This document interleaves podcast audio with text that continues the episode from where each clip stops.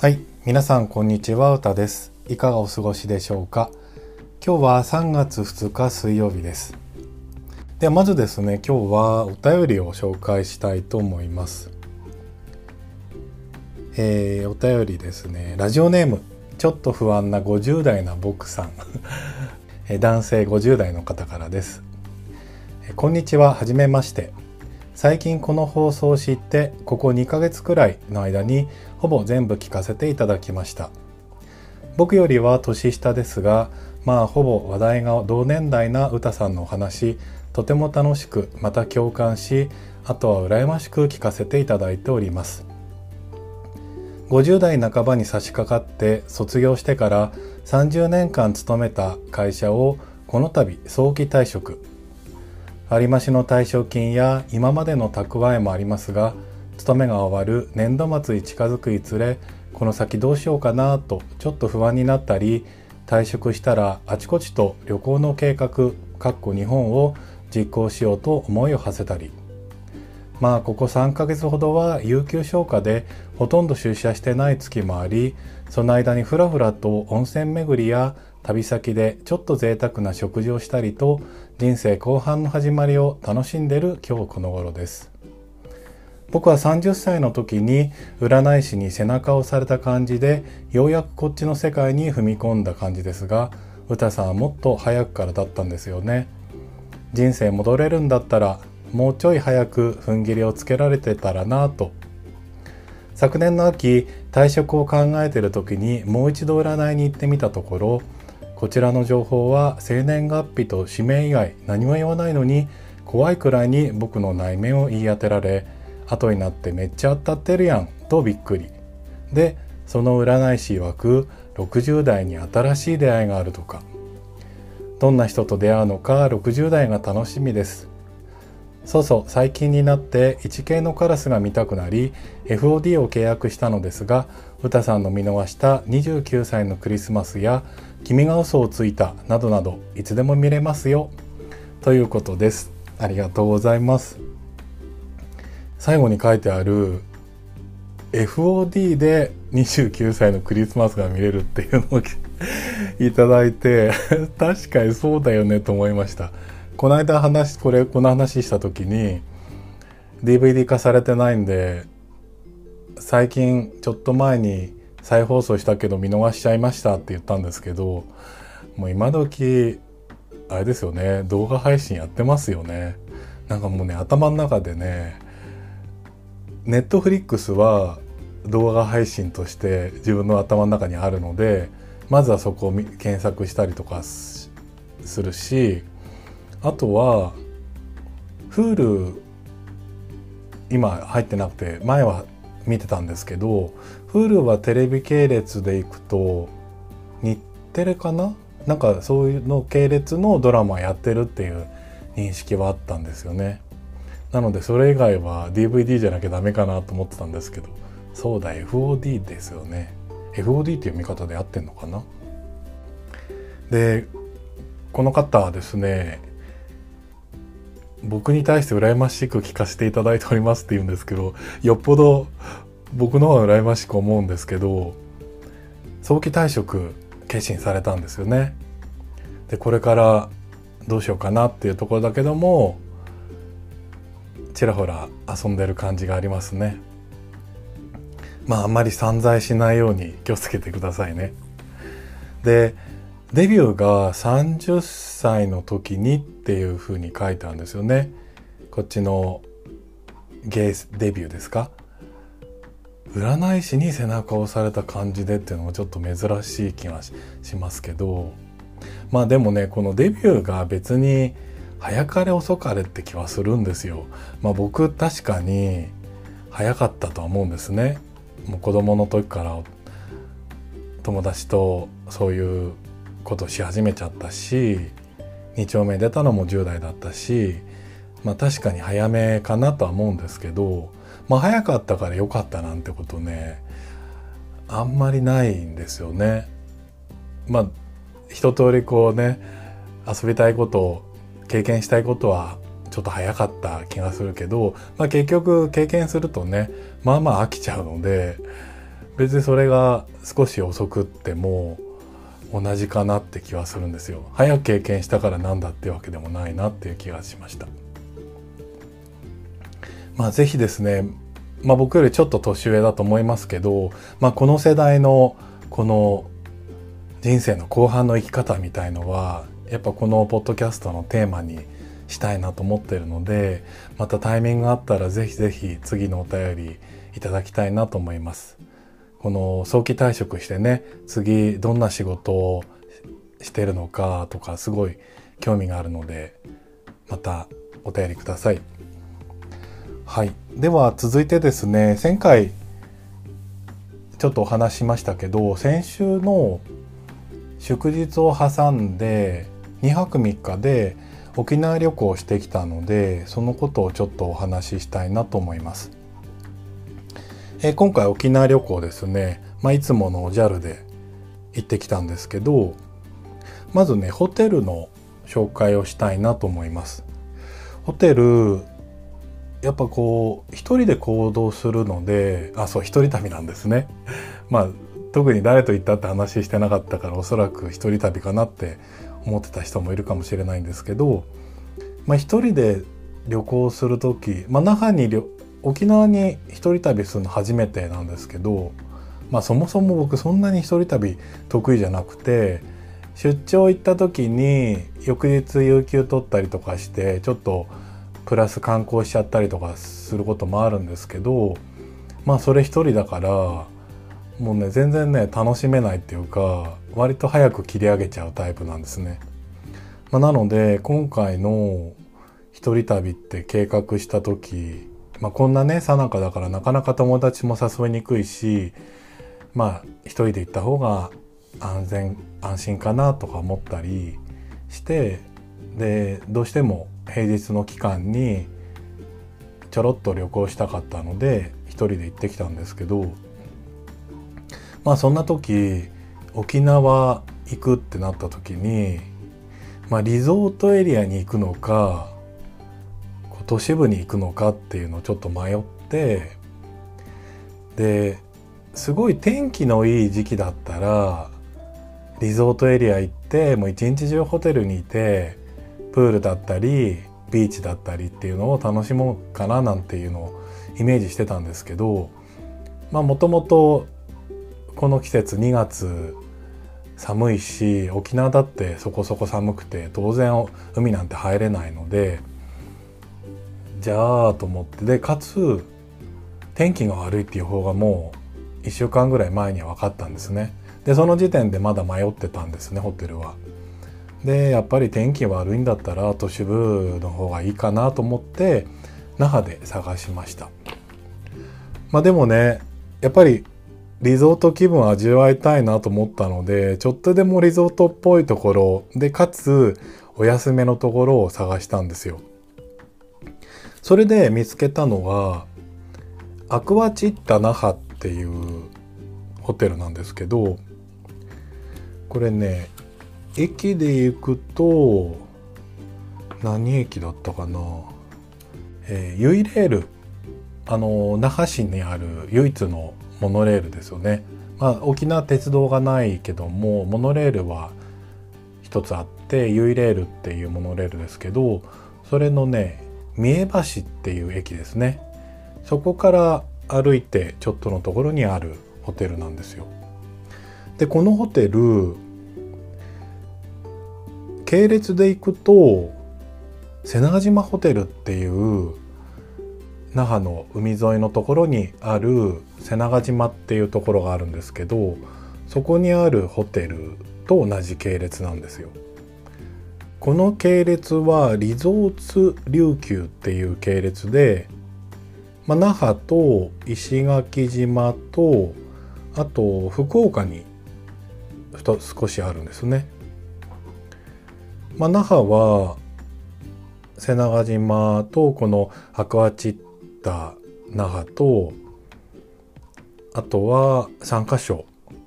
あるんですね。まあ、どれもね人気がある感じがします。でこのホテルあいいなと思ったきっかけはインスタグラムで見つけたんですねでねインスタグラムの画像見てたらね結構ね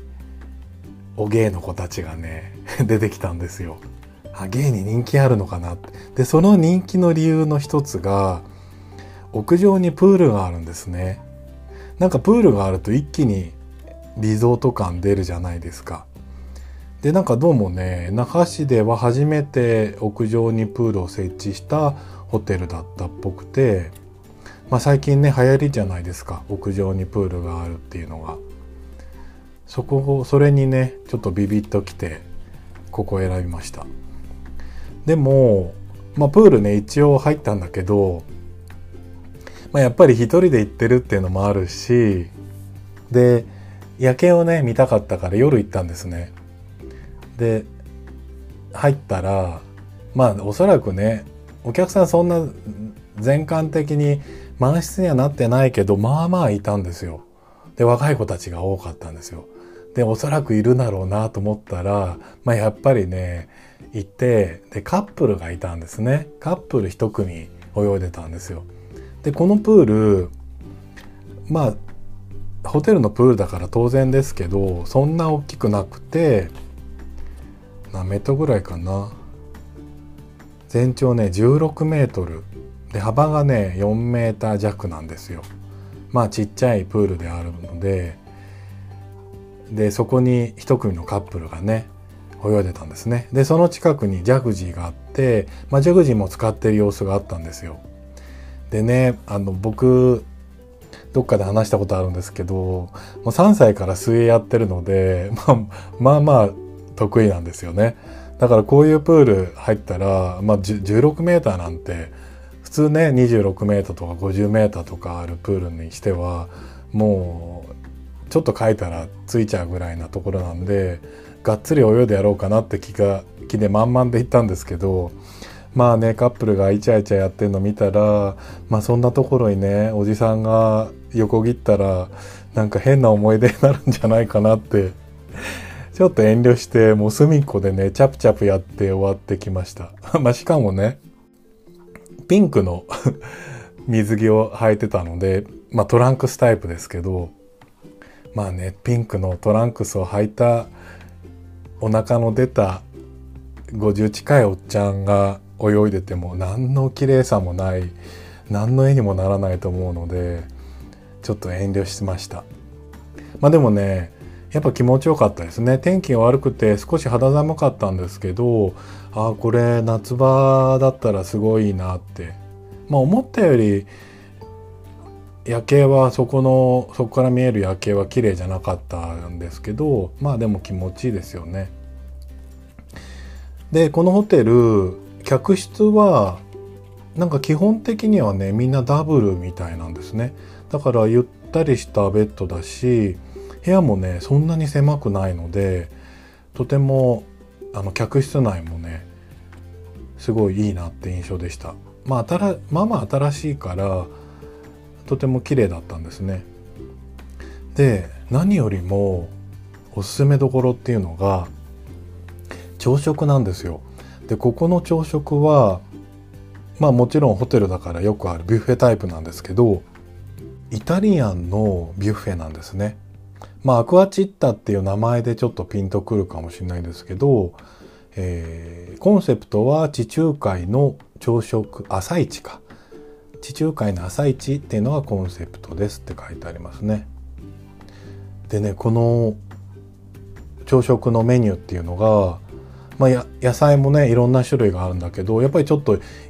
イタリアンレストランで出てくるなような野菜とかも置かれててとてもねバリエーション豊かなんですね。で生ハムとかちょっとゼラチンで固めたやつ 名前わかんないんですけどそういうのとかでグラタンもあったしポトフとかもあったしあとねパスタが3種類のソースからで3種類のパスタを組み合わせて、えー、オーダー式なんですね。でスイーツもまあ果物はちょっとね思ったより少なかったですけどスイーツはねまあまあ種類があってね美味しかったですね。まあこのね朝食はねかなりねレベル高かったかなと思います。でやっぱりね天気が悪くて1日目はねなんとかね晴れ間もちょろっと覗きつつまあでもやっぱり曇りだったんですけどそんな中でねまず最初に行ったのがこれね沖縄旅行する時にいつもね気になってたとこなんですけどかき氷屋さんで、まあ、老舗のかき氷屋さんなんですけど千日っていうこれかき氷屋さんって言ったら間違ってんのかな？ぜんざいのお店って言った方がいいのかな？千日っていうお店があるんですよね。でそこはねもう創業50年ぐらいの老舗なんですけどここ行きたいなと思ってたんですよ。でも天気が悪くて寒いのにどうかなと思ってまあ一応行ったんですね。でそこはなんかたい焼きか今川焼きかみたいのも売ってたりしてであとホットぜんざいもありますよっていうのが書いてあったんですけどまあ行ってみたらお店の人に「おすすめって何ですか?」って言ったら「氷ぜんざいです」って言われたのででしかもね氷ぜんざいっていうメニューは350円なんですよでそれ以外はクリミルクがかかってたりとかちょっとこう違う味とかがあるんですけどそれはね500円600円するんですけどシンプルな氷ぜんざいは350円って超安いんですねでもそれがおすすめだって言ってくれたのであこれは間違いないんだなと思って氷ぜんざいを頼んででなんか350円だけね食べるのも申し訳ないなと思ったのでホットコーヒーを一緒に頼んだんですね。そうしたらねまあびっくりの大きさで出てきてこの山盛りに氷が乗ってるで下にぜんざいがこう沈んでるんですね。でこの氷がまあ、沖縄だから天然氷ってことはないと思うんですけどとてもねこうパウダースノーっていうかすごいきめの細かい氷でなんか冷たさを感じないタイプ。よくあのかき氷でも天然氷ですごい細かく削ったものって冷たくあんまり冷たく感じないじゃないですか。そういう感じのかき氷で全然ねパクパク食えましたねでしかもねぜんざいのね豆がね大きくてもうすごいね美味しいんですよ甘すぎずあなんか老舗のかき氷だなって味がしましたでね食べてる時にねここのお母さんが近づいてきて「こんな寒いのに大丈夫? 」って言われたんですけどまあね現地の人はねめったに食べないんでしょうねこんな時期には。まあでも美味しかったのでおすすめです。そしてもう一つねちょっと食べ物続いちゃうんですけど沖縄といえばステーキだと思うんですね。まあ僕の中ではっていうのはあるんですけどまあステーキねいろいろ有名なお店例えば最近最近東京にもありますけどやっぱりステーキでしたっけ？とか有名なお店は何店かあると思うんですね。あ、そっか、ジャッキーステーキハウスだね、有名なステーキといったら。まあ、那覇のちょっと外れにありますけど、まあ、ここは超有名店ですよね。で、そういうところは、もう行ったことがあるので、ちょっと違うとこ行きたいなと思って、あと、有名なのってどこだろうなと思っって見てたら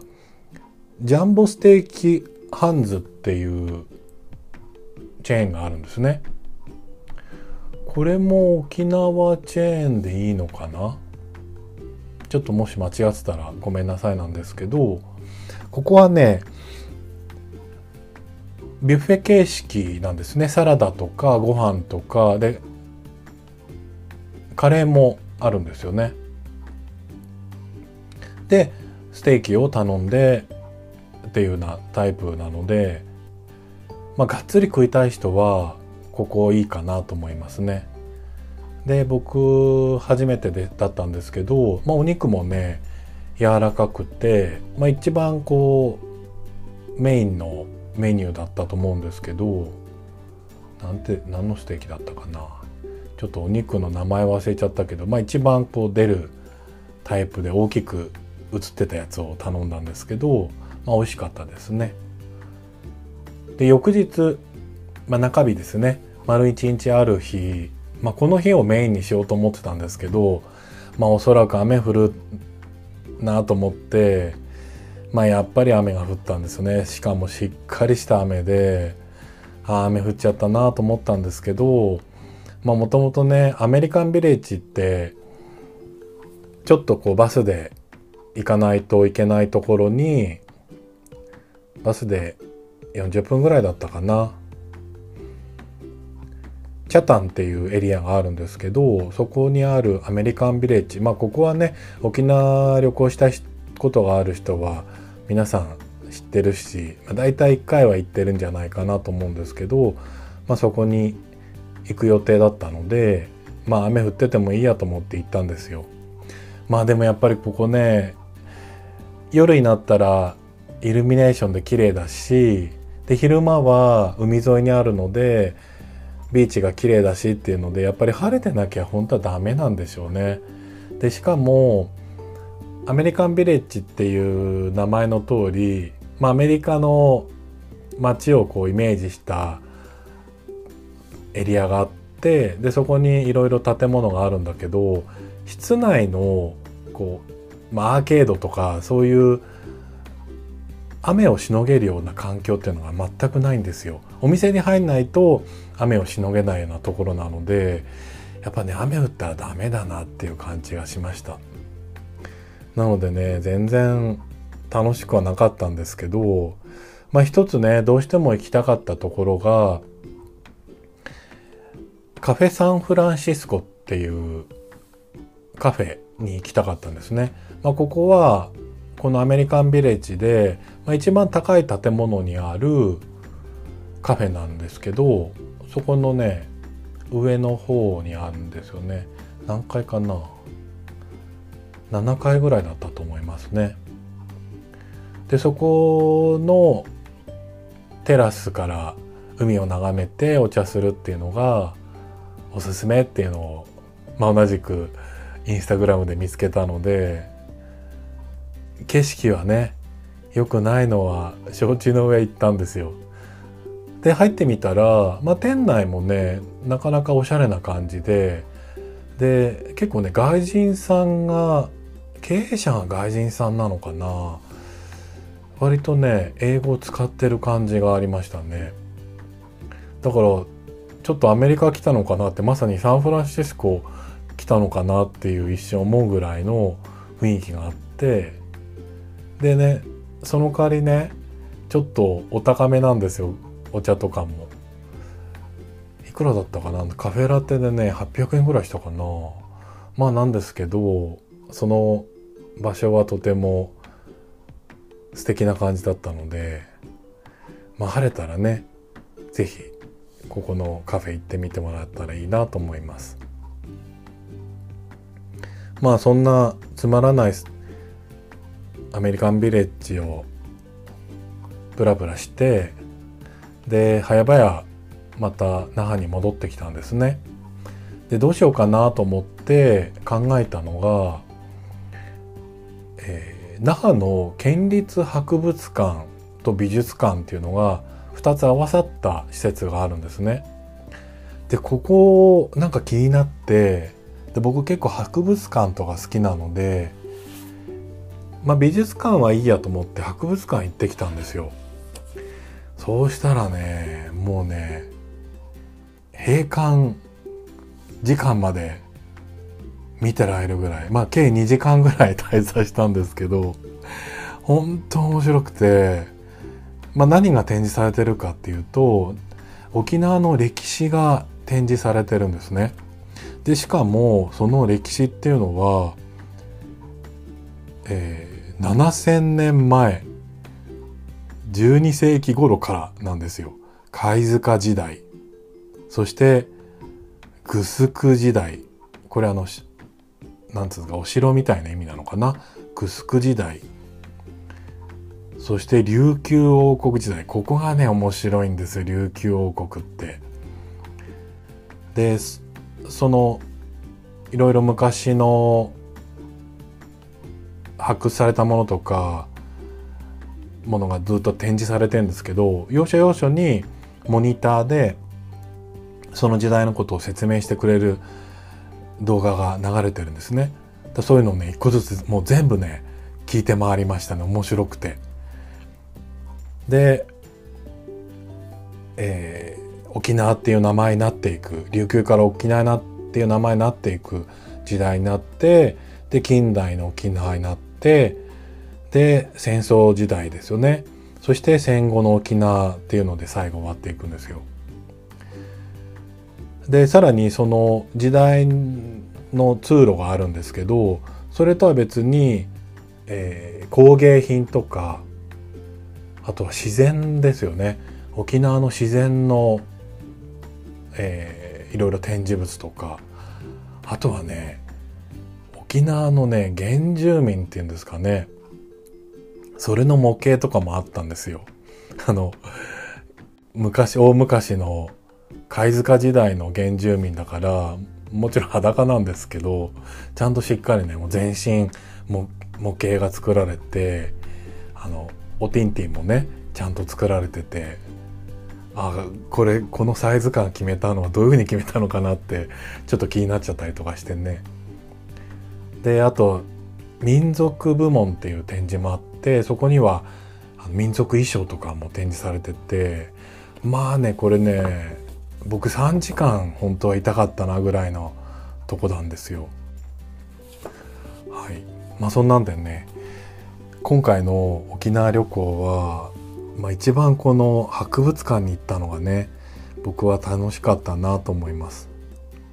で3日目はちょっと一番ね天気は良くなってまあ晴れてはいないけど雨は完全に上がってちらほら日が差すような感じの天気になって先ほどちょっとお話しした瀬長島に行って海風テラスっていう